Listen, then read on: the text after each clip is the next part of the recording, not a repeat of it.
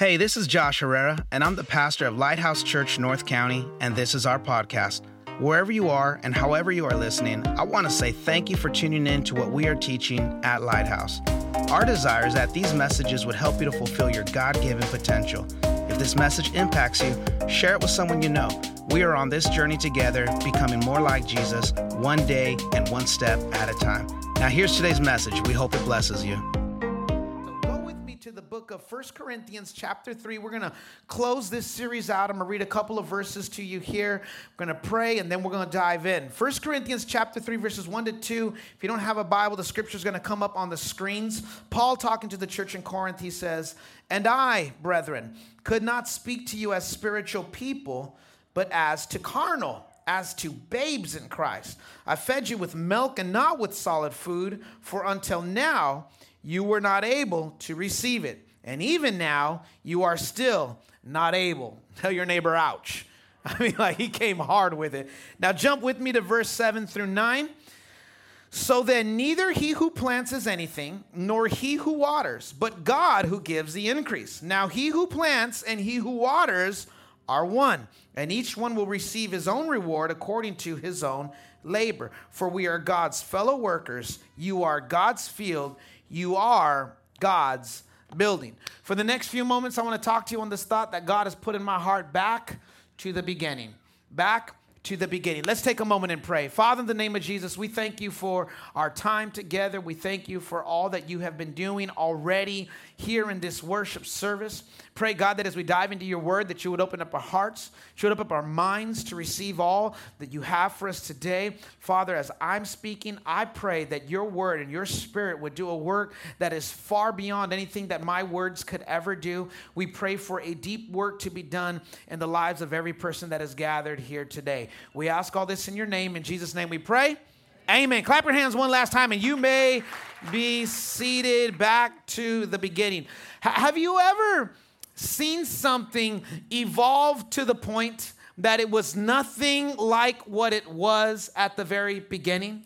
Uh, have you lived long enough to see some things kind of take on a life of their own? And before long, you're like, I, I don't remember it ever being like this. I, I'll give, I'll hit you with something real strong just to get us started. How many remember when a ratchet was a tool, not a person? Too strong?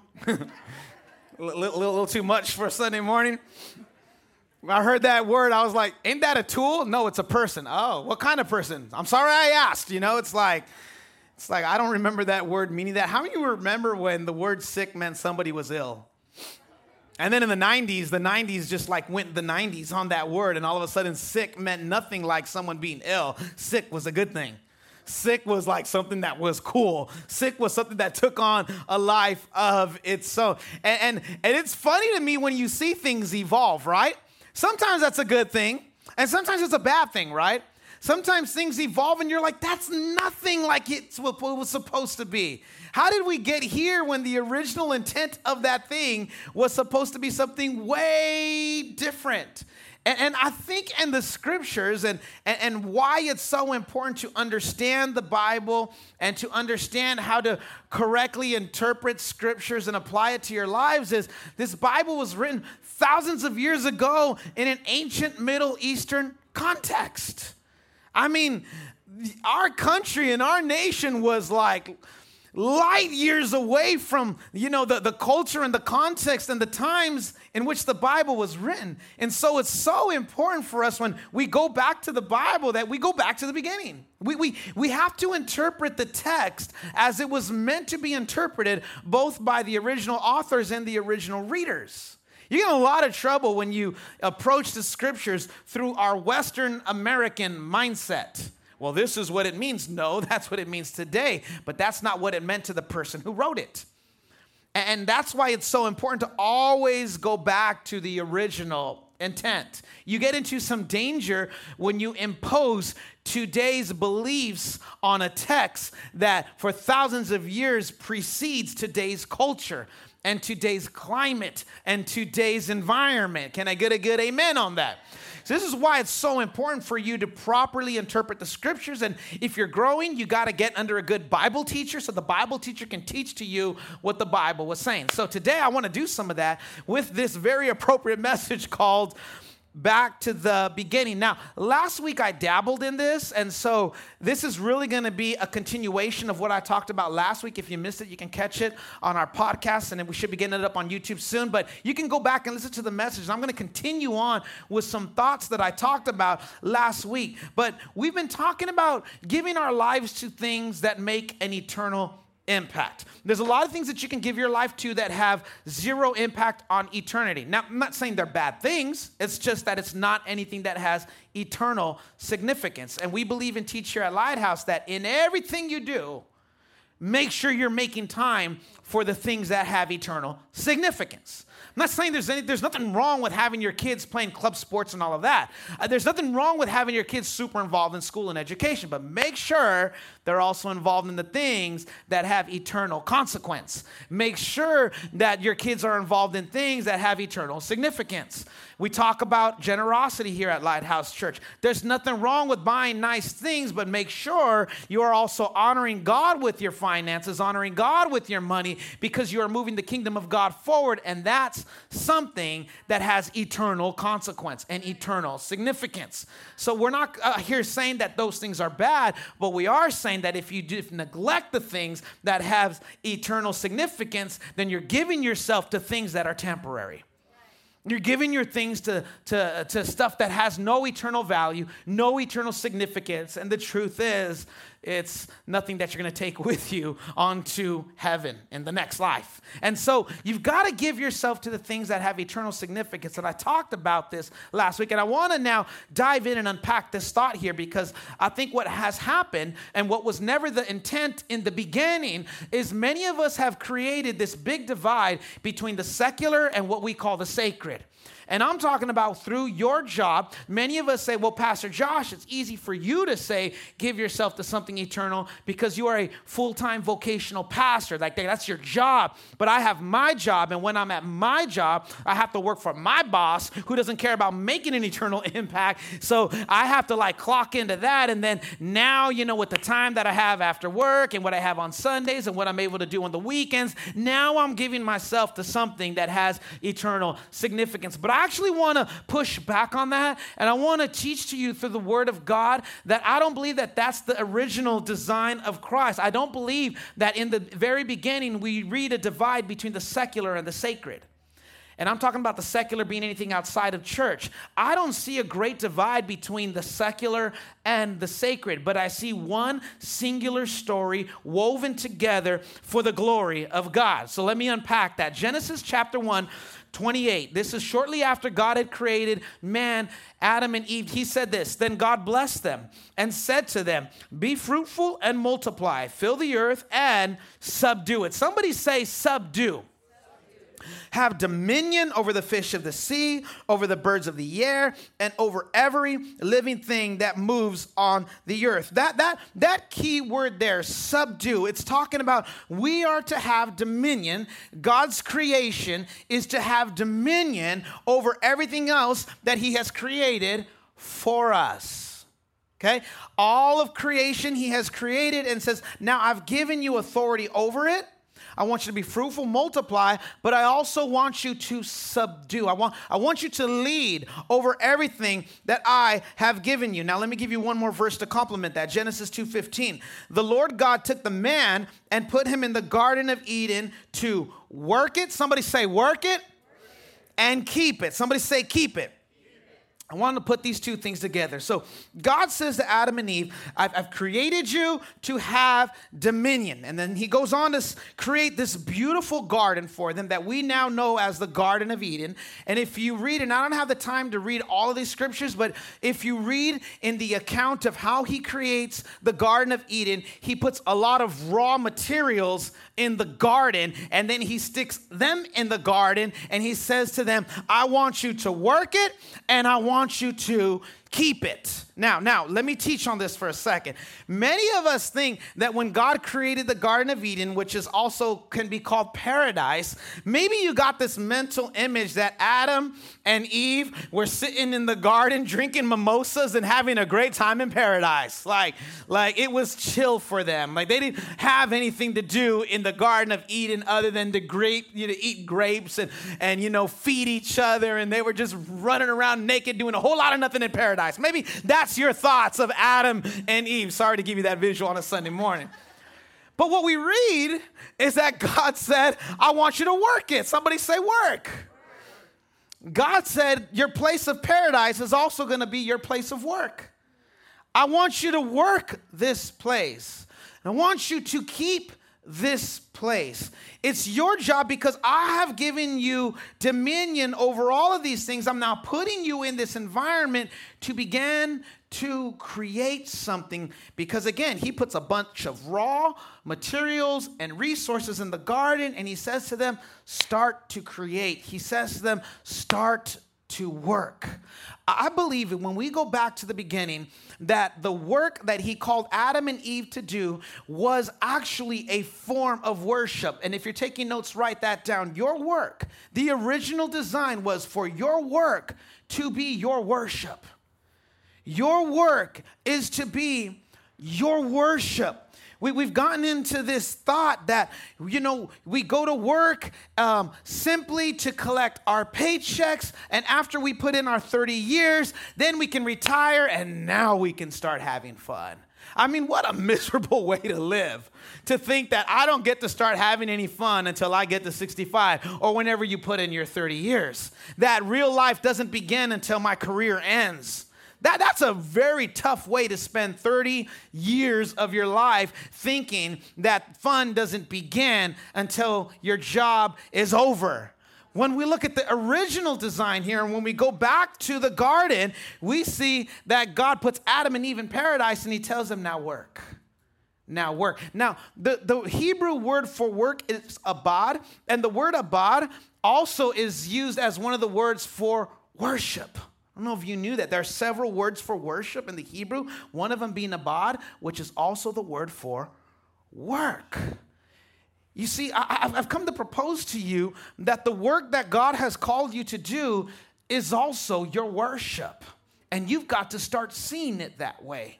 You've got to stop seeing this great divide between what you do with your hands and the creative energy that God has given you through what you do for a living and what is sacred. Well, that's the secular, that's not the sacred. What if it's all the same thing? What if, if you are a contractor, you are using raw materials from the earth to provide homes for people? And the homes that you provide for people are spaces where people can give love, receive love, and build families. What if you started looking at your work through that lens and seeing a greater purpose? In the same way that God told Adam and Eve, I want you to create and I want you to cultivate civilization and I want for you to create culture. What if we started looking at our work through that lens and know that God has gifted me with the skills and the talents and the ability to worship Him through what I do now vocationally? What if you looked at your job and if you were a nurse, you're using science and medicine to provide care for people who are made in the image of God? Come on. I think you can look at your, I think you can look through that lens uh, of work a lot differently when you see it through that perspective that God has given me the gifts and the talents to provide care for people who are his image bearers because the Bible says we've been made in the image of God. And so I'm not just taking care of someone, but I am worship. I am offering God my worship through how I work. How about if you're a biologist, you are studying and finding solutions for those who are sick, and, the, and you're, you're finding solutions that could cure an illness?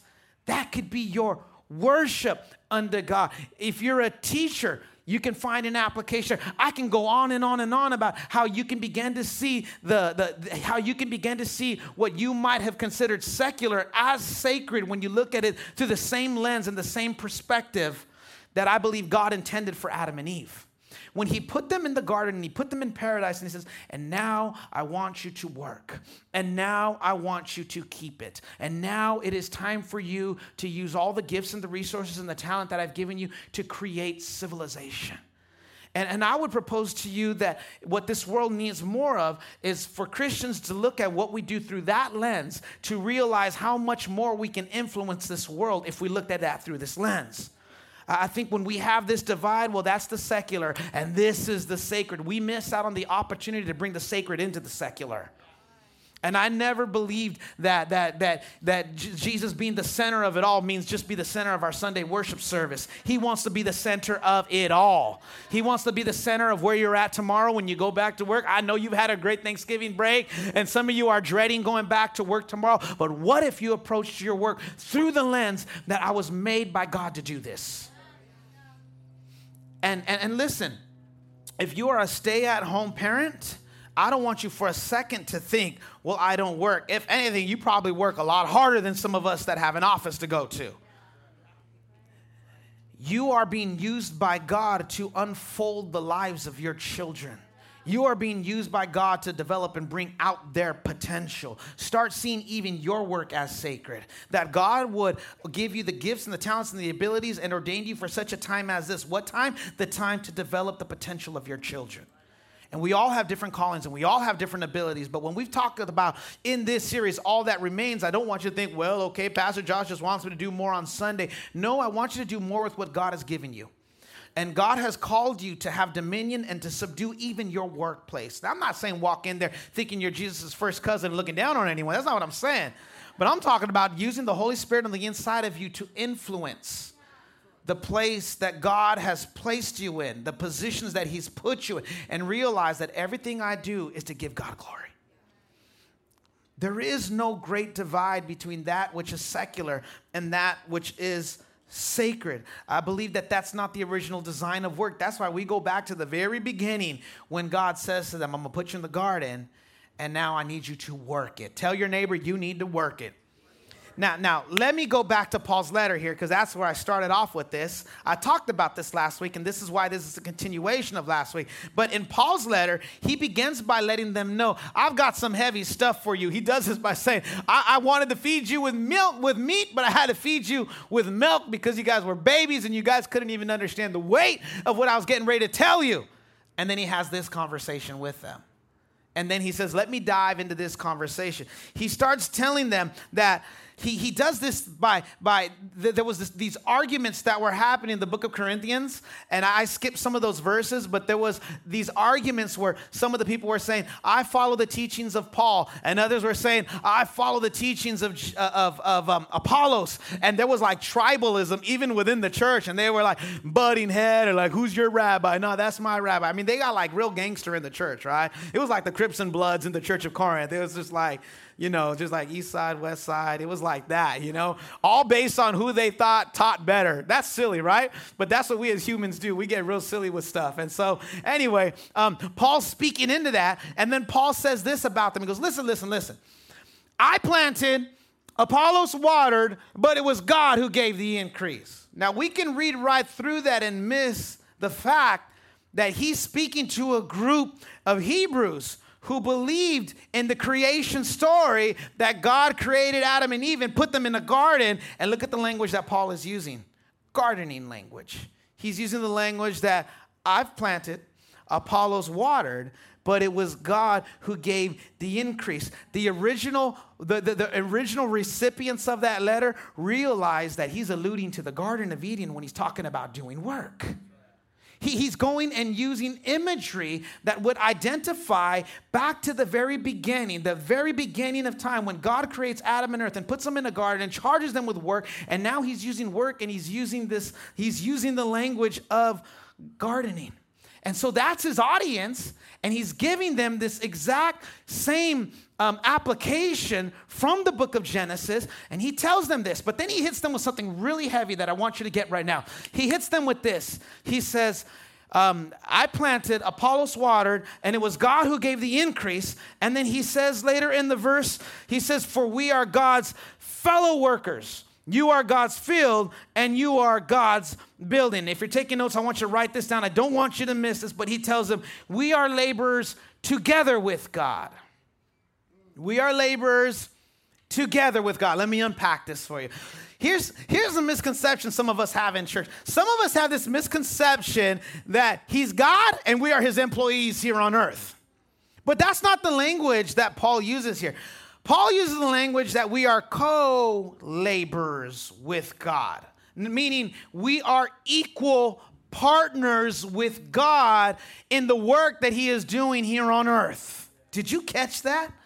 I mean, any other world religion doesn't teach that you get to co labor and partner with the deity that you are worshiping other than this.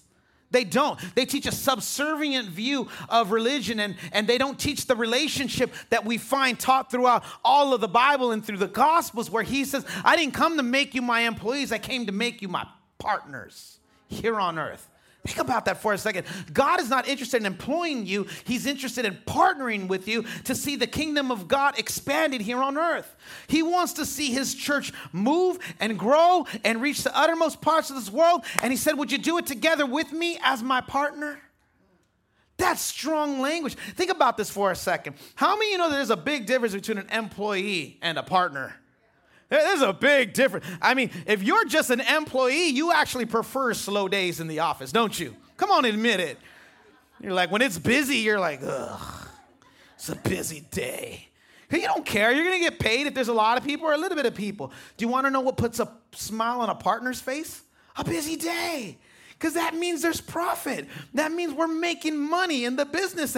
Partners don't live for slow days, employees do. Why? Because the employee just cares about his paycheck and going home. But a partner, he wants to see work being done. A partner wants to see a busy cafe. A partner wants to be busy building. A partner wants to see everybody working nonstop from the minute they arrive to the time that they clock out. Why? Because a partner shares in on the benefits of owning the business, whereas the employee simply comes to collect the check. Now, the language that Paul uses, he says, you are co laborers with God. He's saying, I've given you the ability to receive all of the benefits that I have to give.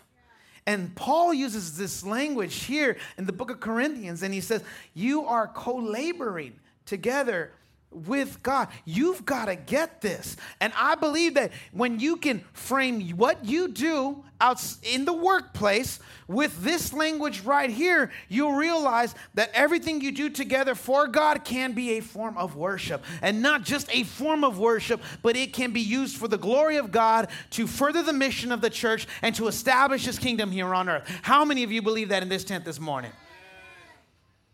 This is the language that Paul uses. And I think that it's beautiful to see that in God's great redemption story, he, he purposefully involves us. He, and I love that because he doesn't have to do it.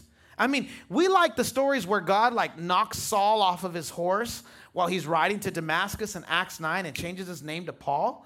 But even then, even in that story, God calls to Ananias and says, Ananias, I'm going to involve you in my story of changing the life of Saul because I'm going to change his name to Paul. And do you see how God involves Ananias? Time and time throughout the Bible, God will involve us in what he's trying to do here on earth. And God will, he will use us to establish his plans for this earth. The, the, the big question is, are you available? The big question is do you want to be used by God? The big question is do you want to co labor with God?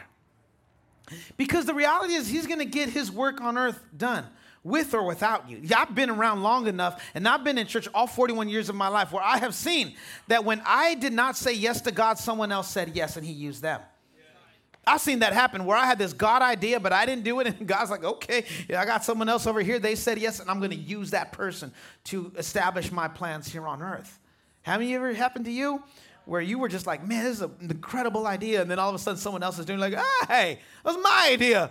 It's like God's like, I'm not going to be bound by you. I choose to use you. I want to involve you, but my will for earth will be done with or without you. But I am intentionally inviting you into it. And I just think it's so beautiful that God would invite us into his redemptive story. God is redeeming this world, he is reconciling it back to himself, and he's saying, Will you partner with me? I love that he says, Do you want to change the world together with me? I absolutely love that. How many of you know that He is changing this world? How many of you know that God is doing His work? How many of you know that God is still moving in spite of everything that's going on in our world? He's not bound by politics. He's not bound by a virus. He's not bound by political climates. He's not bound by civilizations coming and going. God's will is being done. And what I love whenever you've studied history, how many when you studied history see civilizations come and go? And, and, and what is still here? The church, what God established, and He said, The gates of hell shall not prevail against it. it. The church has outlived civilizations, it has outlived cultures. Kingdoms have come and kingdoms have gone, but His word has never changed. And He says to us today, Lighthouse Church, He's saying to us this morning, Do you want to partner with me in that?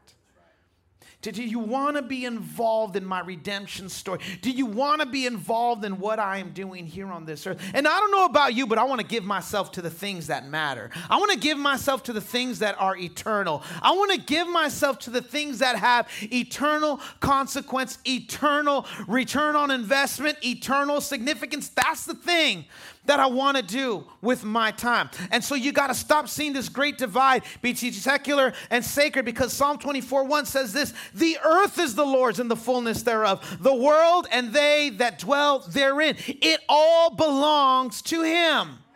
How many know it all belongs to Him? Come on, somebody clap your hands if you know it all belongs. It all belongs to Him. It's His. Whether I involve myself or not, it's His. Whether I get on board or not, the earth is the Lord and the fullness thereof. Now, but, but I've made a decision that I'm not just going to sit on the sidelines and watch God do an incredible thing, but I'm going to get in the game. I'm going to involve myself. I'm going to be present. I'm going to be active. And I want to be involved in what God is doing here on this earth. I mean, there's a big difference between watching a game and playing a game. How many of y'all know what I'm talking about? I'm gonna pick on Sam for just a moment because he wore a jersey to church. There's, there's a big difference between putting on a Charger jersey and watching from home and having, you know, Mexican sweetbread after the Chargers win today, and actually putting on a jersey and going on the field. There's a big difference between the two. I'm not knocking that, Sam. You just happen to wear a Chargers jersey, and I love you so much. But, but there, there's a big difference between watching and getting involved. And I'm here to provoke some of you that are simply watching what God is doing and getting you involved in what God is doing. I, I don't want you just watch. I just love Lighthouse. They have an amazing dream team. They serve the best coffee. It's a little hot under that tent, but you know the building's coming. I just love going to church. They serve me so well. I want to get you involved in what God is doing. I want to see you living your life to make an eternal difference in someone else's life. We talked about this last week. Don't stop at the water. When you get saved, you've done that for yourself. But the abundant life and everything you do after your personal salvation is what you are doing for others. And, and, and, listen, heaven is not the goal. Becoming more like Jesus is the goal. And the byproduct of that is heaven. And I'm here to provoke you to just go beyond just, well, I'm saved and I'm going to heaven. Don't bother me, Pastor Josh. I want to see you get involved with what God is doing here on this earth. And this is why we talk about all that remains, because only what you do for Christ will last. Only what you do for Christ will remain. Only what you've given for the kingdom of God when He judges us at the judgment seat of Christ. We talked about this last week. Only what you've done for Christ. That's what's going to remain. And I believe 100% wholeheartedly that God will judge what you did with your secular, with your job, so to speak. And if you did that for Christ, guess what? It's going to last. It's going to last. Don't, don't, don't treat your job, man, especially after a couple of years that we've just had, don't treat your job as just something on the other side of education, but a gift that God has given you to steward and to cultivate and make a difference in the lives of people. Everyone that God is putting you in contact with, use that as a gift from God to go and partner with Him and increase in His kingdom here on this earth. Look at it through that lens, and I believe you'll see that you are now working in the sacred outside of the Sunday. It's not just what we do on Sunday. I know I've got to have to burst some bubbles because I grew up in the in the, the church culture where we put a high, high, high, high, high value on Sunday and a very little low value on Monday through Friday. It was all about the experience. And the better and the deeper the experience here, the more favor we had with God. I mean, I, I, come from the type of background where we would have deep moments in his presence, but somehow be nasty to the waiter when we went out afterwards. Like, what's that all about? Like, like how much did God really change you in his presence? When the evidence of God's, the, where the evidence of your spiritual growth is in your relationships, particularly outside of here. That's the mark of your true spiritual growth. Now, let me wind this down and I'm coming to a close. Paul tells the church this in Corinth. He, he, he tells them, We are co laborers with God. And I love that language. And I think this is the heavy stuff that he was trying to hit them with. This was the this was the meat that he was trying to feed them. He was letting them know, listen, let me tell you the mystery of God. Listen, let me tell you the good news of the gospel. He didn't save you to make you an employee, but he saved you to make you a partner. He, he, he didn't save you to be subservient to his plans on earth. He saved you to be a part of his plans for this earth. He's using that language. But then he gets to this place here in 1 Corinthians 3 9. I'm going to read it one more time. For we are God's fellow workers, and this is my emphasis right here. And you are God's field, you are God's building. It's my last point that I'm going to make. As we are laboring with God, He is laboring in us. As you are laboring with God, He is laboring in us. I, I, wish I could explain it all to you I, I can't, I don't think words can articulate it in any way. But I have found that as I have built the church, God has built my family. I, I, I can't explain how He does it. That when I prioritize serving God, He starts to answer the prayers that I needed in my marriage in ways that my efforts never could. You see, Paul uses this language. He says, as we are partners with God, you are God's field. Think about that for a second. When, when you start minding the business of the Father, the Father starts minding your business. I, I, I don't, this matters so much to me. And it should matter so much to you because for those of us who are giving our lives to building this church, and we're what's still called a church plant, we're two and a half years old. We're not even three yet. We are a toddler church. I, I, I can't tell you how much I value the families that have just put so much on the line to bring to life this church. There, there are some of you who have been about this church. You have been about the dream team before you even knew what the dream team was. You thought the Dream Team was an homage to Michael Jordan and Scottie Pippen and Larry Bird and the first Olympic basketball team of professional players. It's not that. But the Dream Team is the team of people that will carry this dream into the city of Vista that all of North County would look like heaven. That's the dream. And I can't tell you how much it means to me to have you in this place, those of you families that joined us in the coffee shop on a Sunday evening in the city of San Marcos. Come on, we already outlived the coffee shop. that ain't even a co- that coffee shop's gone and we're still here. I tell you, the, I tell you, the word of God keeps going. You know, kingdoms come and go, coffee shops come and go, but the church is still here. How about that? But listen, I can't tell you how much it means to have these families that have been with us building since day one. And I know it's about to get real busy. But but can I tell you that God does something so special and so significant when you take care of his kingdom? He does something in your family. He does something in your children. He does something in your marriage. Now, I believe you've got to have place and space and time and boundaries. Absolutely. You have got to have a healthy marriage, healthy home, healthy children. Absolutely. But I do know this that God gives you the desires of your heart. And whatever you desire for your family, He will give it to you. And whatever you desire for your marriage, He will give it to you. And whatever you desire for your home, He will give it to you. You don't even have to articulate it to Him, He knows the desires of your heart. Now you can either build your you can either spend your time building your kingdom or you can build God's kingdom. But let me tell you this. When you're busy building your kingdom and not building God's kingdom, you're not positioning yourself to be his field for him to work on. Because Paul says when you co labor with God, you become God's field and he begins to work in you. When you co labor with God, you become his building. And I just love that he does that. You build my house, I'll build your house. You build my church, and I'll build your family. You build my kingdom, and I'm to take care of your children. That's God's promise to you. That's the great reward that we have in Him. So, Lighthouse, as we close this series, and listen, I, I would. I would love to see all of you here this Friday as we talk about our plans for 2022.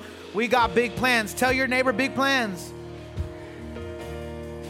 What's heart and soul? Well, here's what we do. You come in, it's nice. We feed you, we worship, we share the vision of Lighthouse. We always give something away. Like every year, we're just giving you stuff shirts, coffee mugs. I got a nice gift. You can't wait to see it. I love to spoil on you. But listen to me be here. I would love for you to be here this Friday and hear the plans that we have for this church.